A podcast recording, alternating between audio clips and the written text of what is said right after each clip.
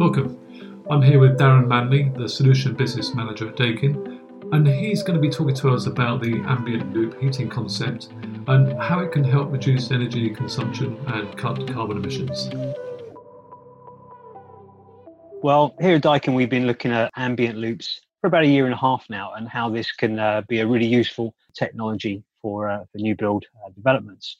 And really, what an ambient loop is, it's a, it's a type of heat network. It's a network that can serve either an individual building or it can be uh, applied site wide as, as any heat network. The ambient loop itself is simply water pipe work that's used to transfer energy across a network of, of connected loads. So typically, we'd be look to, looking to circulate water through the network of pipes at around 10 to 30 degrees. Um, the actual temperature would depend on the type of heat source that's being used. But when we talk about ambient loops, it really can be broken down into sort of three key components you've got the, the low carbon heat source, you've got the ambient temperature energy distribution, which is the loop itself, and then you've got the means to actually deliver the required heat within each uh, demise or within each building. So then you have a, a localized heat pump. So uh, the real sort of key of ambient loop systems and their real raison d'etre is to be able to use low carbon heat sources. So by using a ambient temperature to distribute energy across a network, it's really the key that opens the door to using a, a wider range of low carbon technology. For example, that can be geothermal, it could be surface water, it could be recovered heat, or it could be uh, an air source heat pump, which is a solution we see a lot of interest in, certainly around London. Thanks very much. And um, there's been quite a lot of debate around fourth generation uh, heat networks and fifth generation. I'm, I'm, just wondering, can you help kind of clarify the difference between the two? Yeah, sure. I mean, um, from, from, where I sit in, in the solutions business at Daikin, we see the requirement for, for both types of system. Um, so fourth generation is really what you'd expect of a, a, current heat network. So it's probably operating somewhere between 60 and 80 degrees around the network, delivering to heat interface units within within the building. When we look at ambient loops, it's really all about the temperature. So rather than distributing at this this still relatively high temperature of 60 to 80 degrees, an ambient temperature will deliver its energy or its heat around the network at somewhere around about 25 degrees on average. And the, the key benefit of that really is that it eliminates heat losses within the distribution network. You know, when you consider you've got 60 to 80 degrees running up a riser, it's uh, a big contributing factor to overheating issues we see in sort of new well insulated properties. By swapping to an ambient loop, a key advantage, like I say, is we mitigate that risk of overheating by eliminating that heat loss. So the main difference is really the temperature. And of course, if you have a fifth generation and a heat pump, you also need a storage vessel in the, in the system as well. Is there any risk that there will be heat losses in that storage? Yeah, so when, when we have the fifth generation system or the, or the ambient loop, as I said, you need a, a device connected on the end to, to increase the temperature to the point that you want to use it. So for space heating, that might be somewhere between 35 to 55 degrees. But for hot water, you're heating a, a hot water storage vessel that's inside each apartment. You're right that there are heat losses from the cylinder, but what manufacturers like us provide are well insulated cylinders with very low standing heat losses. In fact, the measured heat loss of one of the typical cylinders is about 1.2 kilowatts over 24 hours. And that's based on a, a 45 degree temperature difference between the storage temperature of the water and the ambient temperature. That's the standard, but in reality, that would mean your, your apartment is only 10 degrees. So, although the losses by the values that are stated by manufacturers are as low as they can be, in reality, those losses are, are lower because apartments are typically 20, 21 degrees. And has, have you done a calculation on what the distribution losses are compared to hot water storage? Is it, is it similar, or you found that there's more losses in the in distribution through the pipes in a in a fourth generation network? Well, I mean that that work, luckily enough, has been done for us, and the, the BRE actually wrote a paper on distribution losses in existing sites where they had 12 months worth of monitored data for for I think uh, I think it was 10 sites across the UK the findings of that report actually led the BRE to increase the, the default distribution loss factor within within SAP. So if, if you consider SAP 2012, where you know SAP is the standard assessment procedure for demonstrating compliance um, to, to Part L for residential build, the distribution loss factor of heat network was 1.05. That's less than 5% heat losses. On the back of the BRE's uh, paper, they've concluded the default factor should be increased to a distribution loss factor of 2, which is equivalent to 50% losses. And of course, there's the caveat there that if the system's designed in line with CP1, so CIBSE's Code of Practice for Networks, that drops to 1.5. But, but that said, that's if this if the design's compliant to CP1, the BRE is still assuming a default of 33% heat losses. When we look at the ambient loop, considering you're going to have somewhere in the region of 20 to 25 degree water inside an insulated pipe running inside the fabric of the building, the losses are virtually zero. Within SAP, it's quantified, and the BRE advised to use a distribution loss of 1.05. So you can see there's a almost a 28% difference in the losses, just according to the BRE. Is there the supply chain to support the expected growth in heat networks in the UK? How will the industry ensure that there won't be a skill shortage? So there, there's a couple of answers here. So you know, if I if I took our typical ambient loop application where we're looking at your low carbon heat source, maybe some centralized air source heat pumps, and then your loop is relatively maintenance free, but then your your main bulk of let's say site visits are going to be the annual inspections on your in apartment heat pump. So when it comes to the central plant, this is already a known quantity. So companies like like Daikin, uh, many others, they already have either their own service business or they work with a network of service partners. And effectively, a, a central plant air source heat pump is just a central plant chiller working in reverse. So the maintenance activity is almost identical. The big challenge then comes for the maintenance of the in apartment heat pump. So if you have a development of 500 apartments, that's 500 inspections once a year, every year. So that's really the first point is the systems are designed so there's no um, requirement for any maintenance on the F-gas side of things. So you simplify the maintenance through design as far as possible. And yes, then you're right. Then it comes down to training installers to make sure there is that that skill in the market. I mean, from our side, we underpin that by offering service contracts directly but over time we will be training more and more installers. But just on a slightly wider point about heat pumps, because outside of the ambient loop, there's there's currently a, a boom on individual air source heat pumps in both new build and retrofit. And this is really where we need a, an industry wide approach to training and installation. And that's actually something that, that's underway at the moment and is being led by the Heat Pump Association in, in consultation with BEIS. So it's a collective effort, really. Exactly it's not just a one manufacturer uh, effort; it's a it's an industry effort, and it needs to be coordinated by you know people like the Heat Pump Association, which are our, our trade association in the air source market. My other question was, I suppose in the in the future with HIUs, which are slightly simpler technology, if you wanted to upgrade your development, you would be looking at the central plant to upgrade. Whereas with an upgrade on a on an ambient loop, where the, the heat pumps some of the more complex plant is in each of the apartments. How do you ensure that there's an opportunity to upgrade or replace the uh, heat pumps if necessary? Over time, with any technology, it tends to always get better rather than getting worse. So, at the end of life, in you know, let's say 10, 15 years' time, I mean, we work on a working life of 15 years, but when it comes to that point where they, they need to be replaced, the ambient loop actually allows, uh, let's say, um, units can be easily interchanged because every apartment unit, it simply has a, a flow and return connection to the main loop. So typically a 28 mil connection, and it's just taking a set flow rate from that loop. So that unit could be replaced with a new Daikin unit, or it could be replaced with any other unit from any other manufacturer that offers a, a similar product. So there is that interchangeability. It's a very similar principle that we see with um, water cooled VRV solutions, where if you took a shopping center, you may have a condenser loop maintained by the landlord. And each uh, retail unit, they give a heat exchanger with a flow rate and a temperature. It's very much the same thing, but on a smaller capacity scale, but higher quantity. And, I suppose there'll be there'll be some kind of contracts potentially with the occupants in the future, so they they know how efficient their machines are.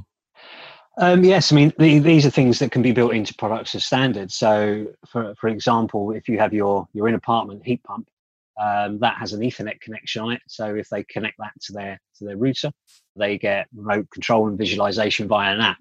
In that app, you can actually see the energy consumed in each mode. So if you have a heating and hot water unit, you can see the energy consumed and produced in those modes. And also if you have the cooling option, it shows you that, that visualization as well. So that's already possible in the product. Um, and then at a higher level, you have uh, the option of uh, remote APIs where third party systems can integrate across the cloud to review and monitor information. So, for example, if you're a landlord renting a lot of apartments, you could be keeping an eye on, on all of those, all those heat pumps uh, remotely. Yeah, exactly. If you had, let, us say, within a, even within a building, if you had 100 apartments in a building, you could have a, a landlord's connection. So each unit is connected, and then the maintenance company can have remote visualization of each unit and they can also read and write uh, values. So that gives you interesting opportunities when you have, uh, let's say, a fault developed or an end user didn't understand the operation. Then remotely, somebody could reset their unit or do some remote fault finding. And in the UK at the moment, do you see ambient uh, loop systems being used primarily for heating in apartments or, or heating and cooling? Or are you seeing them being connected to other building types other than apartments with cooling loads where you can actually share the heating and cooling loads? That's actually a, a very interesting point. Uh, of course, all things heat pump at the moment are being led by London because of the uh, the GLA advising through their um, energy assessment guidance. Uh, the energy assessors can use the 0.233 value published in SAP 10. So we do see a, a lead coming from London, certainly at the moment, on investigation into, into heat pumps. What can become very interesting, like you say, is when you have a mixture of heating and cooling devices connected to the same network. So a big advantage of the ambient loop system is the water in the ambient loop is a is a, say a, a neutral temperature around about 20 25 degrees. So you may have an apartment with a cooling load you may have an apartment that's simultaneously in, in hot water. Or you may have a hotel or you may have uh, some retail or commercial office space in that same building. For every unit that's in cooling its waste product is warm water that it rejects to the loop. For every unit that's in hot water or heating, its waste product is cool water. So you get this natural heat recovery that can take place across the system. Of course, that can only accurately be quantified by MEP consultants doing some some uh, simulations and modelling. But it's certainly a, an opportunity that's there. And then all your heat source is doing is really just creating a balance between the loads. So at the moment, you can see your ambient loop system being used primarily for heating. We certainly have projects where we look at heating and hot water. Of course, when, once you go over a, a certain value per, uh, per square meter, then the expectation can become cooling, or indeed, the consultant may have issues uh, with uh, the TM59 assessment where actually the specification of the apartment doesn't require cooling, but because of the construction orientation and solar gain, they may actually have to find themselves putting cooling in. So this is a, a real a real strong point for the ambient loop system within apartment heat pump because actually your infrastructure in the building is exactly the same. Your pipe diameters are the same. Your central plant in fact is the same. The only difference is the the box the, the uh, in apartment heat pump. Instead of a heating only model it becomes a heating and cooling model which has a, a minimal price difference. So when you look at the, the economics and the and the capex of each system yes you can say that the ambient loop system just to do heating and hot water is is notably more expensive than the traditional system of a boiler, CHP, and HIU. But when you compare the heating and cooling system, it actually becomes cheaper than the traditional system of a HIU with a with a boiler and a, and a CHP, plus the combination of a chiller and a CIU as well. So effectively, you get a heating. You can have a heating and cooling system from the same unit obviously temperatures are going to rise and it's getting more and more difficult to keep buildings within comfortable temperatures in the UK climate and elsewhere. Do you foresee more cooling requirements, particularly from the apartment side of things? We're aware of uh, the GLA's requirement is to reduce cooling, and it should be it should be the the final stage. But the reality is, we see an increase uh, because of ba- buildings failing TM59 in fact, we, we see buildings, um, you know, some social housing apartments where they're requiring cooling.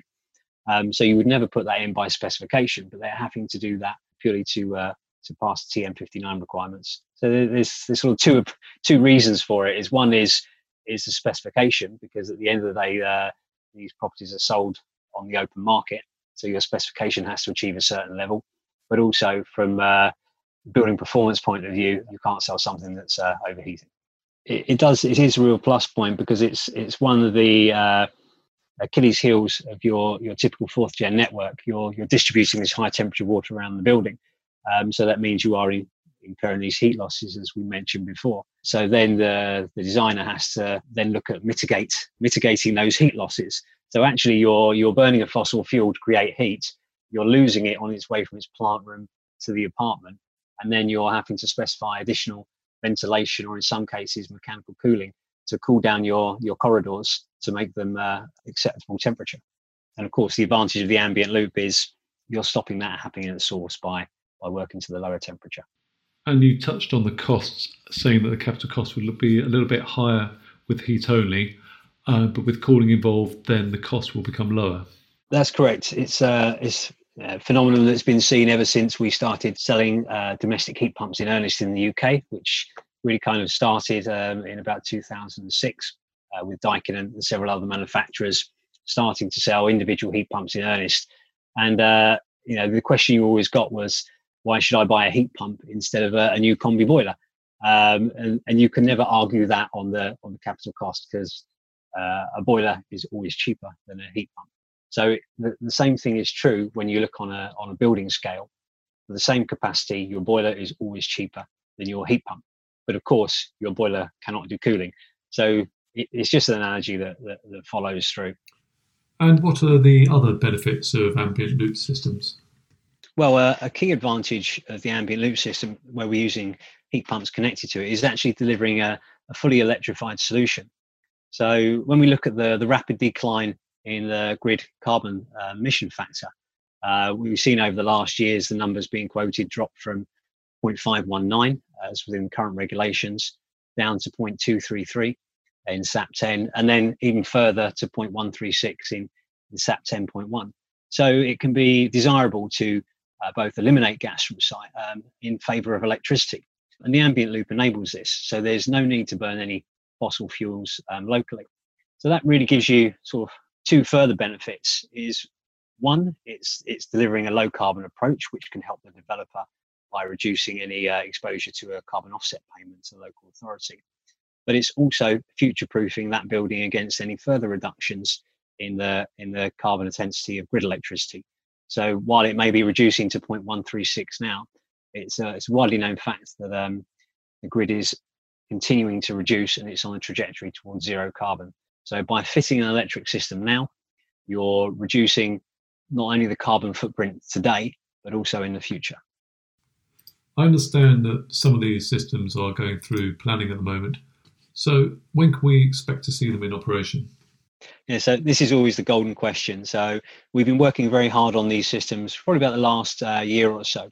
So of course, there's a delay in when we launch a product into the market, the time it takes it uh, to be to be specified before it finally gets to site. So what we're really looking at is the first installations to be happening towards the, the latter quarter uh, this calendar year, and then certainly over uh, the first half of next year. And of course, once we have these, we'll be uh, keeping an eye on them and, and, putting case studies into the market. Um, so, are there any challenges with the ambient loop systems? Um, yes, I mean every system has its challenges. I mean, the first one is uh, it will solve itself over time. Is is really resistance to change. Um, the market has been used to using combustion for for many many years. So there's a there's a step change when we come to heat pumps, and then there's a second step change when we we look at utilizing um, uh, ambient networks. Uh, that, that's one. But when we look more specifically about an ambient loop that uses um, central plant air source heat pumps, there's some, some considerations there as well that, that need to be addressed. And that really comes to actually the size of the air source heat pump. Of course, these, these units will make noise because they have fans moving a lot of air. So careful consideration needs to be given to where you can locate them on the building. So all these challenges are solvable, and that's something we we work with consultants every day to solve. So whether that's by looking at acoustic enclosures for the units, or whether it's for looking at a more modular approach with smaller capacity heat pumps across a wider area on the building. So yeah, there's, there's more complexity that consultants will have to understand in this area. I mean, yes, I mean it's relatively straightforward, but it's really just the logistics of, of where to locate plants um, and meeting the the local planning requirements on on the on ambient noise levels. So one of the big ones we get is whether GLA say about uh, future proof against heat network connection. because under heat network, if you according to the GLA, uh, it's only high temperature, so they, they don't seem to be considering anything outside high temperature, and they, they they can't seem to grasp the fact, certainly from where I sit, that energy is energy. You know, the the temperature is just one of the details. So they seem to think that, or some people seem to think that a high temperature network is not compatible with an ambient temperature network.